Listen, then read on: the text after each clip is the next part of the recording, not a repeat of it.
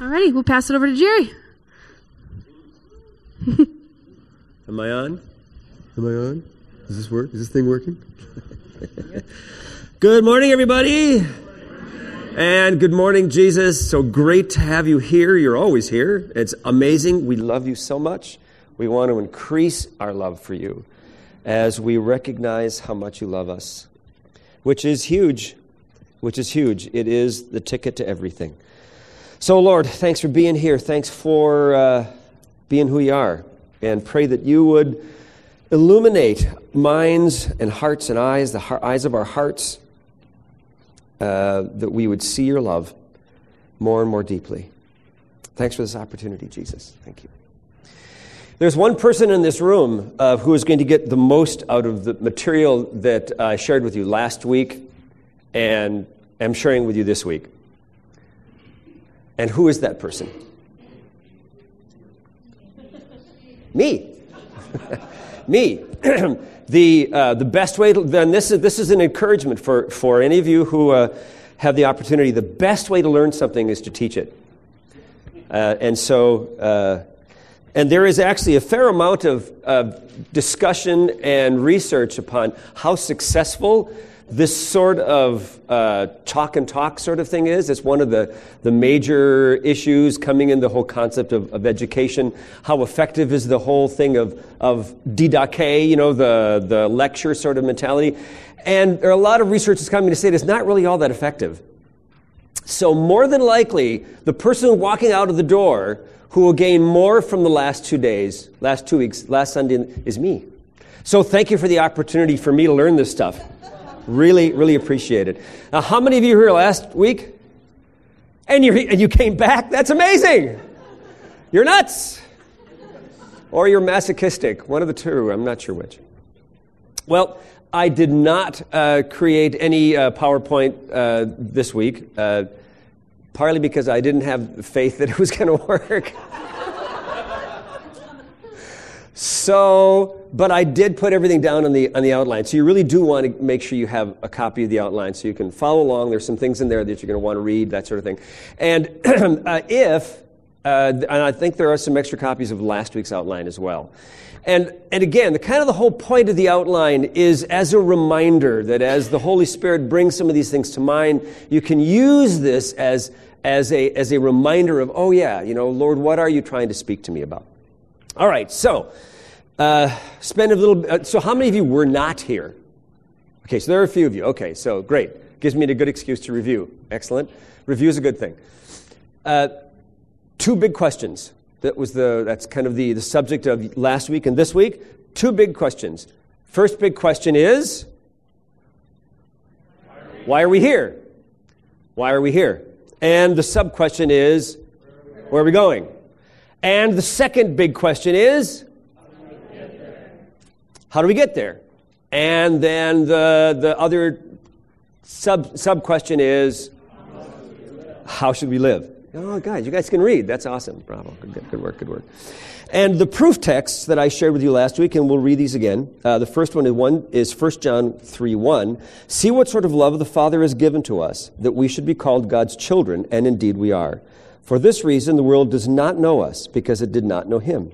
Dear friends, we are God's children now, and what we will be has yet been revealed.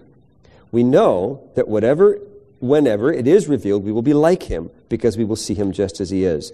And everyone who has this hope focused on him, on him purifies himself, just as Jesus is pure. And the second proof text was Jude 1 1. From Jude, a slave of Jesus Christ, brother of James, to those who were called, wrapped in the love of God the Father, and kept for Jesus Christ. So the point I made from these three scriptures, which is kind of the jumping off point, is that there are, there are three main things. First of all, both scriptures speak about a location, a current location.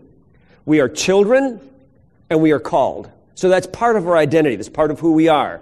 We are children and we're called. The second thing was that it speaks about a destination. It speaks about something beyond where we are today. That meaning that we will be like him, for we will see him as he is, and kept for Jesus Christ. So who we, who we will be is yet to be revealed, and kept. There's something to that that speaks about our identity, not today, but in the future. And the third thing, which both of these verses speak very specifically about, is that Jesus loves us. And, and that's probably the biggest thing of, of anything and everything. Now, what we talked about last week was that was how these three fit together, and the basic concept is is that if we have some understanding of where we're going, it helps us get there. If we have some understanding of the, of, of the destination, it makes the getting there a little bit more easy. Uh, again, imagine if you're, you're said, you said to your family, Hey, kids, we're going to get in the car and drive for 24 hours straight. You ready? And their responses are, You out of your mind? However, if you were to say to them, hey, kids, we're going to go to Disney World, we're going to spend a week at Disney World. Yay, that's amazing. And they don't even ask, well, how are we getting there? Or how long will it take? Or will there be bathrooms? Blah, blah, blah, blah. Because they're willing, they're going to be much more willing to spend those 24, 26 hours in the car if they know once they get there, they're going to experience Disney World. Uh, and none of us have ever really gotten in the car and said, I'm going on a trip. I have no idea where I'm going, but I'm going. And then just get in the car and drive. And you just, oh, that looks like a good road. Oh, that looks like a good road. I mean, that's, that's ridiculous. I mean, we wouldn't get very far. Now, some motorcyclists have done that, but that's a different story. Isn't that right, Greg? Yeah, you bet. That's a different story, though. That is the pleasure in the, in the, in the process. So, uh, part of then what we talked about yesterday was the whole concept of, of of then what is our destination. If we see our destination, it makes it so much easier. And I had mentioned to you last week, we talked about the whole concept of heaven, and I mentioned about this book, the Randy Alcorn book.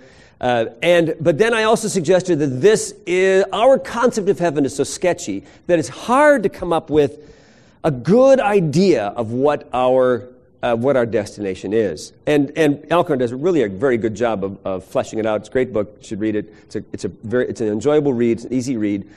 Uh, it does, does a great job. But there's more than that. And, and then I, so I threw you three quotes from other writers, and then those are on the notes then as well. Because I think that they're, they're important and they, and they kind of help give us a, a direction. C.S. Lewis makes this comment in a letter to Sheldon Vanauken in, in a book called Severe Mercy. I'm pretty sure eternal life doesn't mean this widthless line of moments endlessly prolonged, but getting off into that getting off that line into its plane or even its solid. So again, if we imagine that our our life is a series of dots, a series of points in time that moves from this point into this point into this point, and it is it is an infinite line because we are we are immortal in the sense that we will never die. Who we are, our identity will never will never uh, expire it becomes an issue of sequential points down, down, down, keep going, keep going, keep going. That has a sense of, of infinitude. But his suggestion is not only is it just that line, but getting off of that line into the plane and the infinite lines and infinite infinite number of points within that line, and then possibly even going into the not just that line, that plane, but then also the solid, which which, when you think about it, it really kind of torques your mind. It's really hard to wrap your head around that kind of concept of eternity. That whereas we're merely in this just, this is all we know. But the idea of, of in eternity, infinitude in many different ways, it kind of, it's, it's a good, it's a good, it's relatively impossible for us to wrap our heads around it, but to try, I think, is a good, is a good thing to do. And the other, the other quote was from, uh, uh, uh, from Billheimer, uh, this is from his Eternal, uh, Eternal Companion book. The primary purpose of the universe from all eternity is the production and preparation of the eternal companion for the Son, called the bride, the Lamb's wife. We know that, that we are to be part of that. And when you think about the biggest things, the biggest things, eternity and universe, you can't get much bigger than that, really eternity and universe. Those are the concepts are about as big as anything. And this writer suggests that the whole purpose of both of those is for the development of us. So that gives us another interesting concept of, oh my, uh, fluffy white cloud, uh, wings, harp, maybe not. Maybe more than that. Maybe, maybe more than that. Amen. Amen. Yeah, thank you, Jesus. thank you, Jesus. There will be eternal worship, but I think we will have an, a, a, very enhanced concept of what worship is. So, and then the, and then the third thing I suggested last, last week uh, is, is my favorite, my favorite quote from Dallas Willard uh, from his Divine Conspiracy. The intention of God is that we should each become the kind of person whom He can set free in His universe, empowered to do what we want. Now, I don't know about you, but I can think of a lot of things I'd like to do. And in my, in my fallen state, in my infinitesimally small mind, I can think of a lot of things I'd like to do if I had power and ultimate power. So, so the idea of being in a place and a position where I say, God says to me, or I say to God, What should I do today? And res- the Lord's response is, What do you want to do? I think, wow, that's amazing.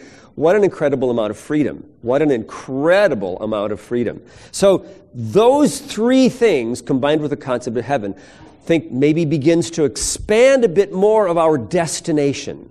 And that's kind of the whole point. Now, we, we talked about how to, how to fill in some of those holes in Scripture, talked about the concept that, that the Scriptures talk about that we are designed to rule and to reign. I, I didn't put those, those uh, verses on there again, but they are on the, on the other one.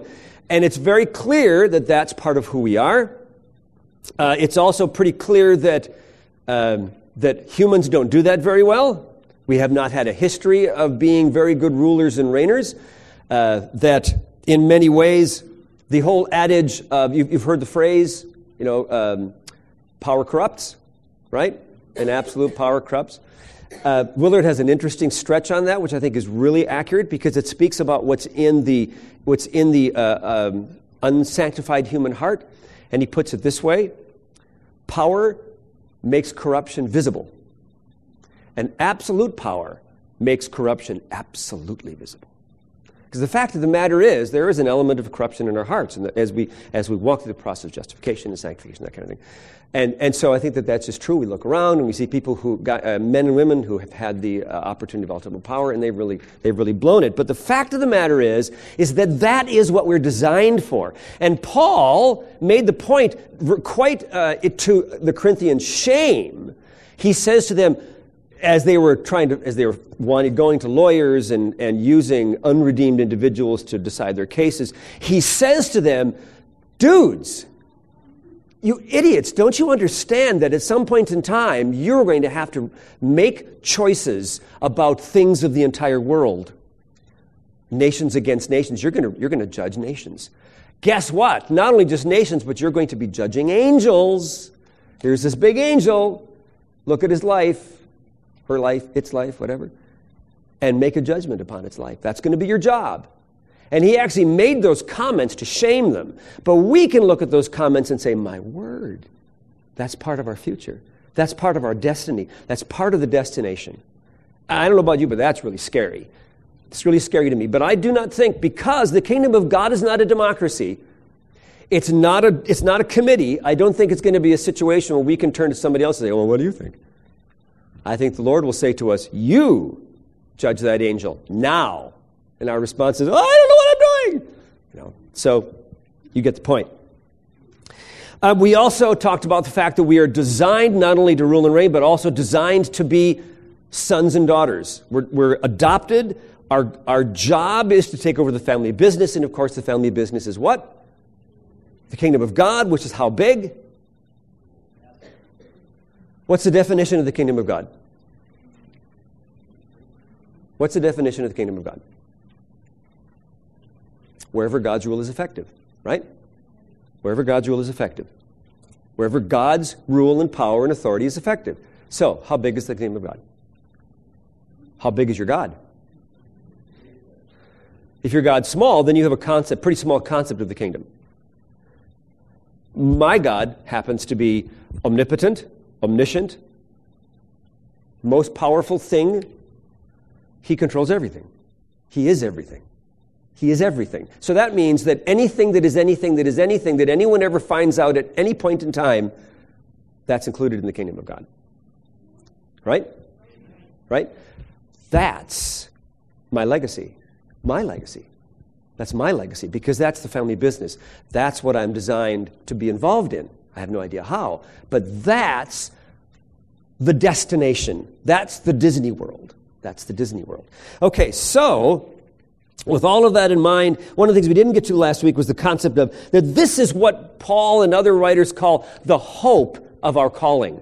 The word hope is used a lot when talking about seeing forward and seeing ahead. We have this anchor to our soul, the hope of our calling, that sort of thing. so, we're going to buy that as the destination, the Disney World.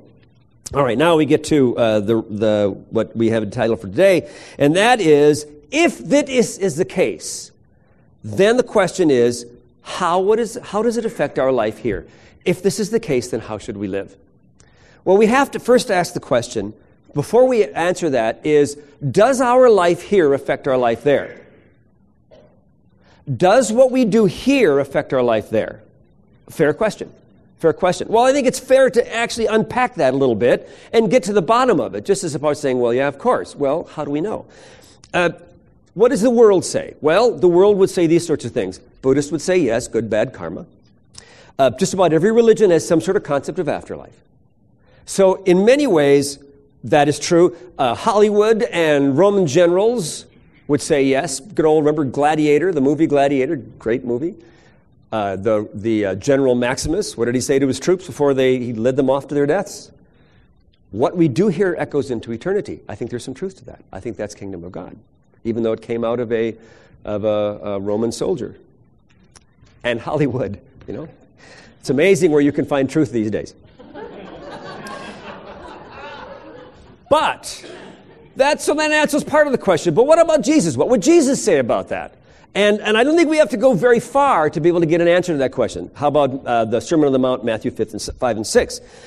Uh, there they are. They're all written down there, and you notice the word reward is in is in uh, little bold letters there. First one: rejoice and be glad, for your reward in heaven is great. Uh, how about Matthew uh, 6 4? So that your giving is in secret, and the Father who sees what is done in secret will reward you. Um, blah blah blah. You get the idea. The last one's uh, six eighteen. So that your fasting will be noticed by men, by the by your fathers in secret, and your Father who sees what is done in secret will reward you. And then finally, Re- Revelations twenty two twelve. Behold, I am coming quickly, and my reward is with me to render to every man according to what he has done. So I think it's safe to say, safe to conclude that yes, what we do here affects what we do there. You see? Now this all begins to come into position. If that's my destiny, if, if that's the, the Disney world, if, if this concept of eternity is more than just wings on my back and a little cloud and a harp, but it is, it is ruling and reigning and being involved in something larger than I could possibly imagine right now, then I ask the question, well, okay, and then what I do today affects that. Well, I, I, I want to prepare myself, right? I want to do what's necessary in order to be best prepared. And um, our two other writers, Billheimer and Willard, would agree with that. I, I didn't read the second half of the quote intentionally, and I will read it now. and this is Billheimer's response. Since, since she is to share in the throne of the universe with her divine lover and Lord, privileged to judge the world with him, she must be trained, educated, and prepared for her role. Willard's response, but character, the inner directedness of self, must develop to the point where that is possible, where the that is being, will, being free to do whatever we want to do. That, that, that, uh, that amazing freedom must be developed to the point where that is possible. So now we come down to the issue okay, what does that mean? Where am I coming from? And I'd like to suggest that we have three sort of, and I'm sure there are many, many more, but three sort of ways that we look at our lives. And the first way we look at our life is uh, what Willard calls the gospel of sin management, or my life revolves around how I deal with this thing called sin. Um, most of us attempt to do the right thing, right? You know, we go to church every Sunday. You know, we make sure we tithe. You know, we make sure we pray, whatever that means. You know, the old adage, we don't smoke, we don't chew, we don't go with the girls that do, you know, sort of thing. We try to do the right, the right thing. And our lives are spent, the amount of energy of our life is spent just trying to, you know, not screw up. Right? right? Been there, done. I, I have that T-shirt, by the way. I'm not wearing it today, but I do have that T-shirt. I'd like to suggest to you that that is not necessarily what Jesus meant when he said, "I've, I've come to give you life and to give it to you super abundantly." I don't think he was necessarily saying that he's just given us a way that we just kind of figure out, so we don't we try not to sin or sin as little as much as possible. Another way of looking at our life is just the opposite side of the coin, and and you know, this, this is what it is. Uh, it's the, the gospel of it doesn't matter. Jesus is going to forgive me anyway. And, you know, I can sin as long as it doesn't hurt anybody. You know, it's, it's okay. Uh, you know, it, it's not a big deal because I can, always, I can always ask for forgiveness. And you know you do that. You know you have that idea in the back of your head. Sorry. How do I know that? Because I do. Yes, yes, that's a pretty common way of looking at things. Um, there was a there was a heretical movement in the 11th and 12th century uh, called uh, Catharism, which had a really interesting way of looking at that. They perceived that the, the, the, everything you could see was really really came from the devil. This is kind of a really weird offshoot of this. Everything you could see, including your physical body, came from the devil. So consequently, because your body was evil, came from the devil, it doesn't matter what you do with it because everything you do is evil. What a deal. because everything I do is evil. It doesn't matter what I do. Wow. Does that sound like a, like a bunch of guys made that up?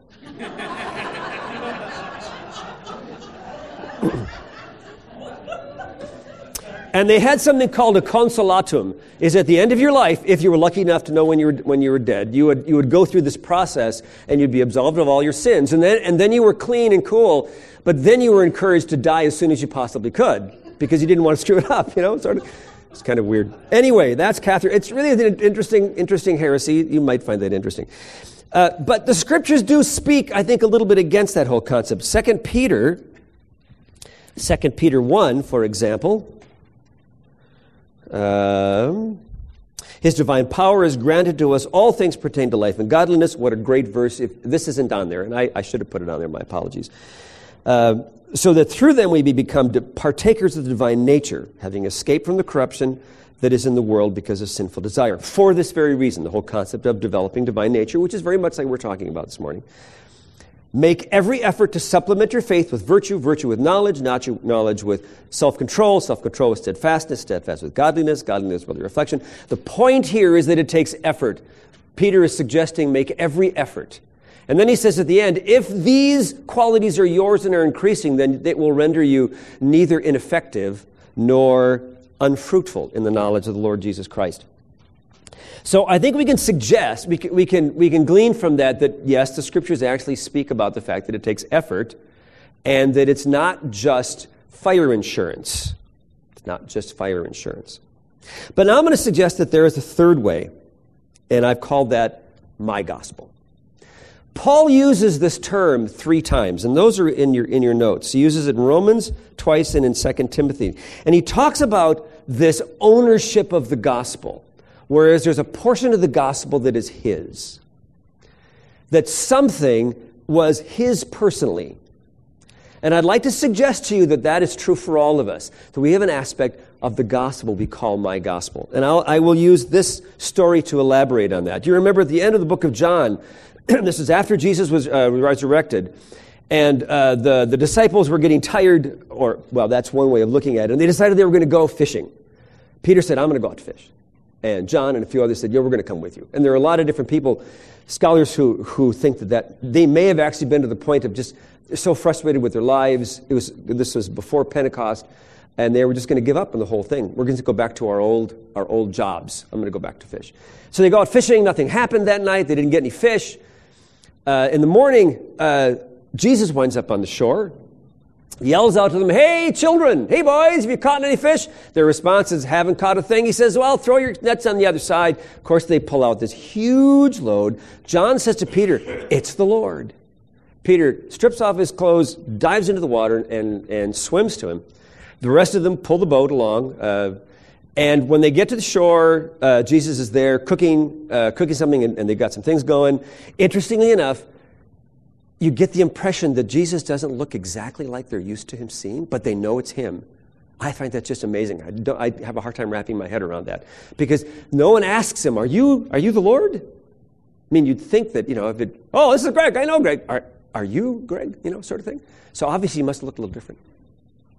So, and, uh, so they're, they're eating, and, and Jesus is talking to Peter about all these various things, feed my lambs, and he says to, he says to Peter, and talks, begins talking to him about how, what he did when he was young, and what's going to happen when he's old. That someone will, will dress you where you don't want, you know, where you don't want to get dressed, you'll get, your arms will be bound, and you will, they will take you places you don't want to go. And Peter's kind of thinking, well, this kind of sucks. you know, what's going to happen here? And he says to, he says to Jesus, Well, how about that guy? Speaking about John. And Jesus' response was, What's that to you? You follow. Now, to me, that spe- says huge amounts of information.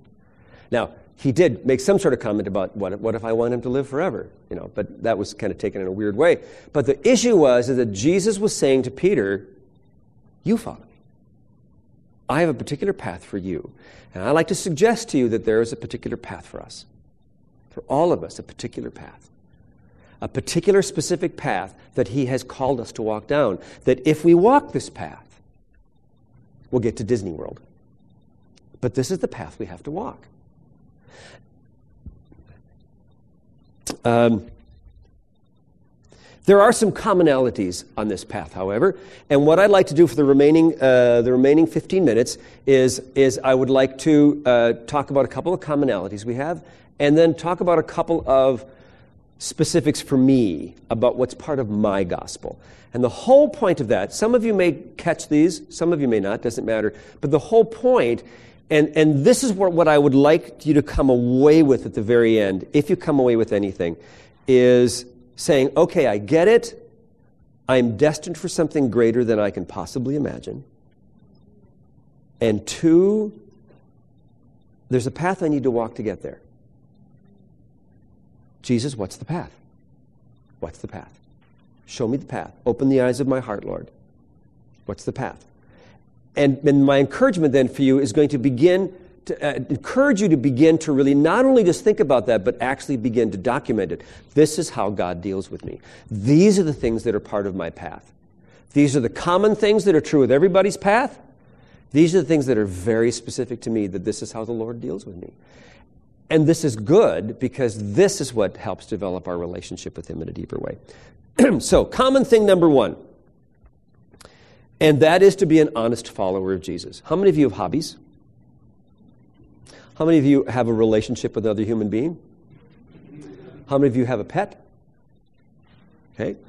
All of those take time. Do you agree? Do you agree? Uh, relationships with human beings take time. Pets take time. That's why we have them, right?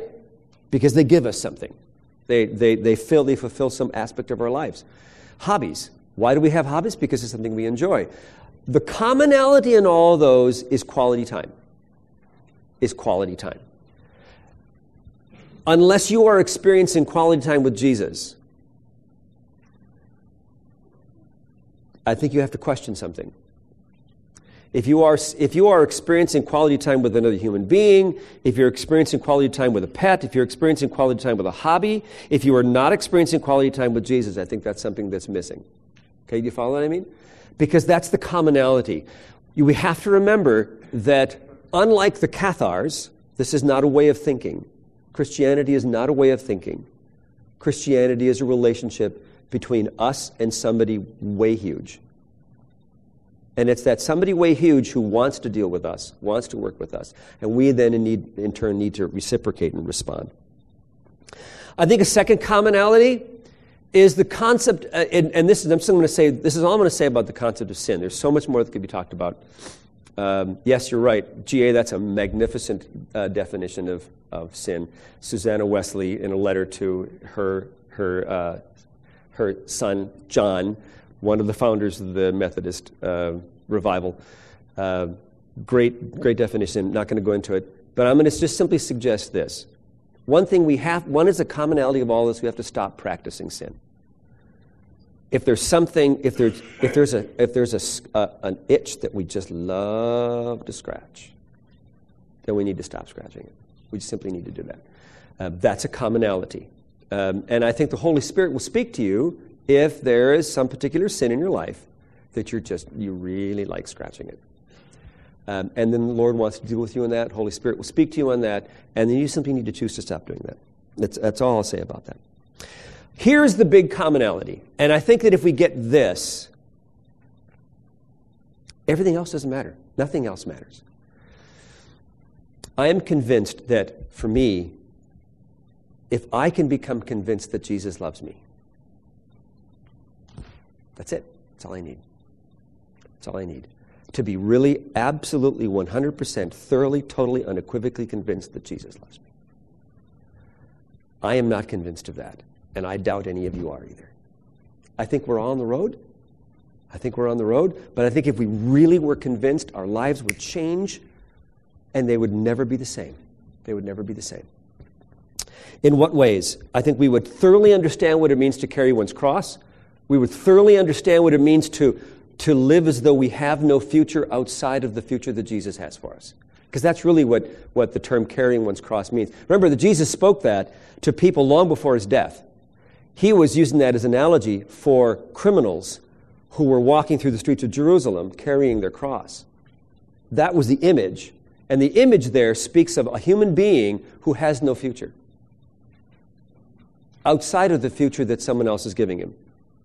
You know, hopes for clemency, hopes that the, that the, that the uh, Roman rulers say, oh, we didn't mean it, we're not going to kill you. You know, but, but beyond that, he knows he has no future. He's not thinking to himself, well, you know, next week I think I'll go visit mom. He's not saying that. He's not thinking that. And I think that's the context in which Jesus is saying, carry your cross. Live as though you have no future outside of the future I have for you. Um, here's the biggest one, I think, in all of this. We tend to waste our sufferings. James got it right, and I don't understand all of this when he said, Count it all joy, brethren, when you encounter various trials, knowing the testing of your faith produces endurance. And endurance, when it's had its complete work, will make you perfect, lacking in nothing. Graham Cooke puts it this way This is probably this quote revolutionized my concept of this whole thing. If this is all you get out of this, I'll be thrilled. This is a Graham Cooke quote God allows in his wisdom what he could easily prevent by his power. How many times have you prayed for his power and you've got his wisdom? And his wisdom comes in the form of a suffering. His wisdom comes in the form of challenge. And we know that that's how we grow. We know we don't grow when things are, are nice and happy, when we're doing fine. We know that we grow when things are crappy, when we're challenged, when we're frustrated, when we're angry, when we're dealing with something. We know that's when God grows us up. We know that. But there are times, and there will be times in our lives, when we get His wisdom and not His power. I don't know why. No, I guess I do know why because he has his eyes on our destiny, not on our journey. But, do you see, now if I see the destiny, if I see the, if I see the Disney World, then I can deal with running out of gas in the middle of Kentucky. Do you see? I can handle that because I know I'll get gas at some point in time. I'm not going to be left along the side of the road forever. I may have to walk 10 miles to get to a gas station, okay. I may have to spend my, you know, a 100 bucks for a couple of gallons, I may, but I know I'll get, and I know I'll be back on the road, and I know I'll get there. I know I'll get there. So it changes how I perceive those sorts of things. The, I am convinced that's all part of understanding how Jesus loves me because it's Jesus' love is not always going to feel happy. It's not always going to feel like the sun is out. It's not always going to feel that way. God allows in his wisdom what he could easily prevent by his power. Now, I'm just going to share with you one thing that um, in, my, in my personal path and this is just one to encourage you to, to just kind of get your own thinking going. Uh, and that is the whole concept of living in the moment. This has been something that, that the Lord has spoken to me most recently, and it's, and it's like the last year, something like that. And it's something that, that uh, is really good for me. Um, it's, it's really good for me to do. And these are concepts of living in the moment, behaving like a child, behaving like a child, um, learning how to trust. I mean, we all know kids, right? And we all know that childlike behavior, not childish behavior, but childlike behavior, is, is, is enjoined in the scriptures. Um, willingness to be held, willingness to be led without really asking, you know? willingness to be told no when I don't understand the reason why. How many times have you been in a car with a 10 year old sitting next to you and say, Dad, I really want to steer the car. Please, can I steer the car? Oh, come on, let me steer the car. And you're going, Kid, I want to live, you know?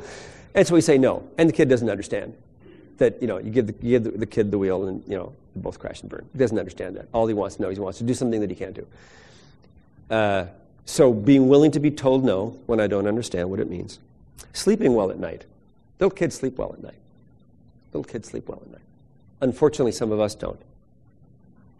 Uh, learning how to be oneself, not being who you think you are, or who you want to be, or who you think you ought to be. I think I know who I'd like to be. I know who I want to be. I know who I should be, but that's not who I am. Who I am is who I am. And who I am is different than yesterday, and who I am is different than tomorrow. Uh, living in this moment, this magnificent quote that I don't think I'll time to, uh, take the time to read in C.S. Lewis, uh, uh, Screwtape Letters. But I've come to believe that the Lord gives us grace for this moment in time. He is giving me grace. He is giving me grace because He loves me. He loves me so much. He's going to save my butt right now, and then right now, and then right now. And He has grace for me now. He, he doesn't have, He has not given me grace for this one. Now He has. But yes, I don't have grace for tomorrow. I don't have grace for the next five minutes. I have grace for right now. Right now is where I have the grace. Right now is the moment where eternity intersects with my life. Lewis says this he says that the past is frozen and no longer flows, and that the future is the least like eternity because it is filled with both hope and fear. And the enemy likes to, likes to feed off the concept of fear for our future. That is, the, that is the moment least like eternity. But this moment right here is filled up with eternal rays. This moment right here. This is where God meets me. He's not going to meet me there yet. Now He's meeting me. And the ability to stay right here is something I'm learning how to do. But this is something that it takes for me enormous amounts of energy, enormous amounts of opportunities to concentrate. This is where I have grace. I don't have grace for five minutes. Lord, what am I going to do tomorrow? The Lord's response is, Does it matter? No, it doesn't matter. Tomorrow it will matter, but it doesn't matter today. So you kind of get the idea? that's something that's part of my gospel is the concept of living in the moment. That is something that is not natural for me to do. So, in conclusion, I'd like to suggest to you that we all have paths. And it is our responsibility to have our, open, our ears open to where the Lord has that path for us. It's kind of like uh, keeping our eye on the ball allows us to have a better swing. Keeping our eye on the destiny allows us to walk the path with greater peace, greater rest, greater hope, greater all that kind of stuff. I think we, hopefully, we all agree that uh, we are designed for something greater than we know. We are designed for a destiny much larger than we can possibly imagine. And I'd like to encourage you that the way to get there is individual for you, and you need to ask the Lord, Lord, what's my path? It's an issue of you following God. Now, obviously, there will always be commonalities, always, but there'll be very unique things. And so I'd like to finish with this particular quote, and, and, it, and it is in this, in this quote uh, from Lewis's uh, sermon, The Weight of Glory, that we will uh, then uh, have communion. So you guys can go ahead and get that started. And uh, when, uh, just as a, as a uh, brief I- intro to this, to this quote, And the first sentence, uh, Lewis is not suggesting by any stretch, of the, stretch of the imagination that we are divine, but that we have the nature within us. We have the divine nature. We, ha- we are able to participate in the divine nature. So there's, that's, that's what he's talking about this. It is a serious thing to live in a society of gods and goddesses.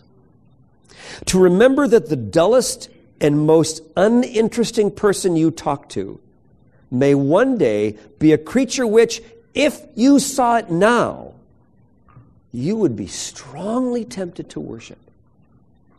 There are no ordinary people. You have never talked to a mere mortal. Nations, culture, art, civilization, these are mortal. and their life is to ours as the life of a gnat. Next to the Blessed Sacrament itself, your neighbor is the holiest object presented to your senses. So, Lord, um, I pray that you would open up our eyes to see the greatness that you have prepared for us, and perhaps more importantly, the greatness that you have prepared for the person sitting next to us. That the person sitting next to us is, is great beyond our wildest imaginations, and that the, the destiny of the person sitting next to us is something that if we understood what that person is going to be doing in thousand years, whatever, we would be tempted to worship that person. It is so magnificent and so great. And Lord, I pray that you would open up our eyes to recognize that what we do here affects our destiny, our, our hopes, our expectations. And I pray, Lord, that you would open up our eyes to follow you better, to follow you more cleanly and more quickly, to respond to you more quickly, to see your love, especially in the darkest days, to see your love and to see your wisdom, especially when we don't see your power. But we are very thankful for your power. Oh, my word, we are thankful for your power, and we are thankful for the days and the times that we see your power. So, Jesus, just wrap all of this up. I pray that you would, your Holy Spirit, that you would, you, you would do your work in our lives, that you would move us as, uh, as you desire, closer and closer to you. So stand, prepare our hearts. Jesus, we do communion in memory of you. We do this act in memory of you. We don't entirely know everything that it means. We know that it's important. We know that people have suffered loss by not doing it correctly. We know that it has something to do with us and it has something to do with the person sitting next to us. And we know it has something to do with you and your blood. And the fact that you love us so much that you died for us. And you shed your blood. We are so thankful for this new covenant.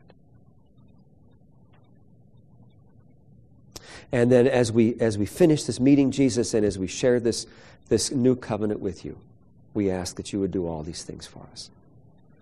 And we do this in your power, in your authority, and as representatives of who you are.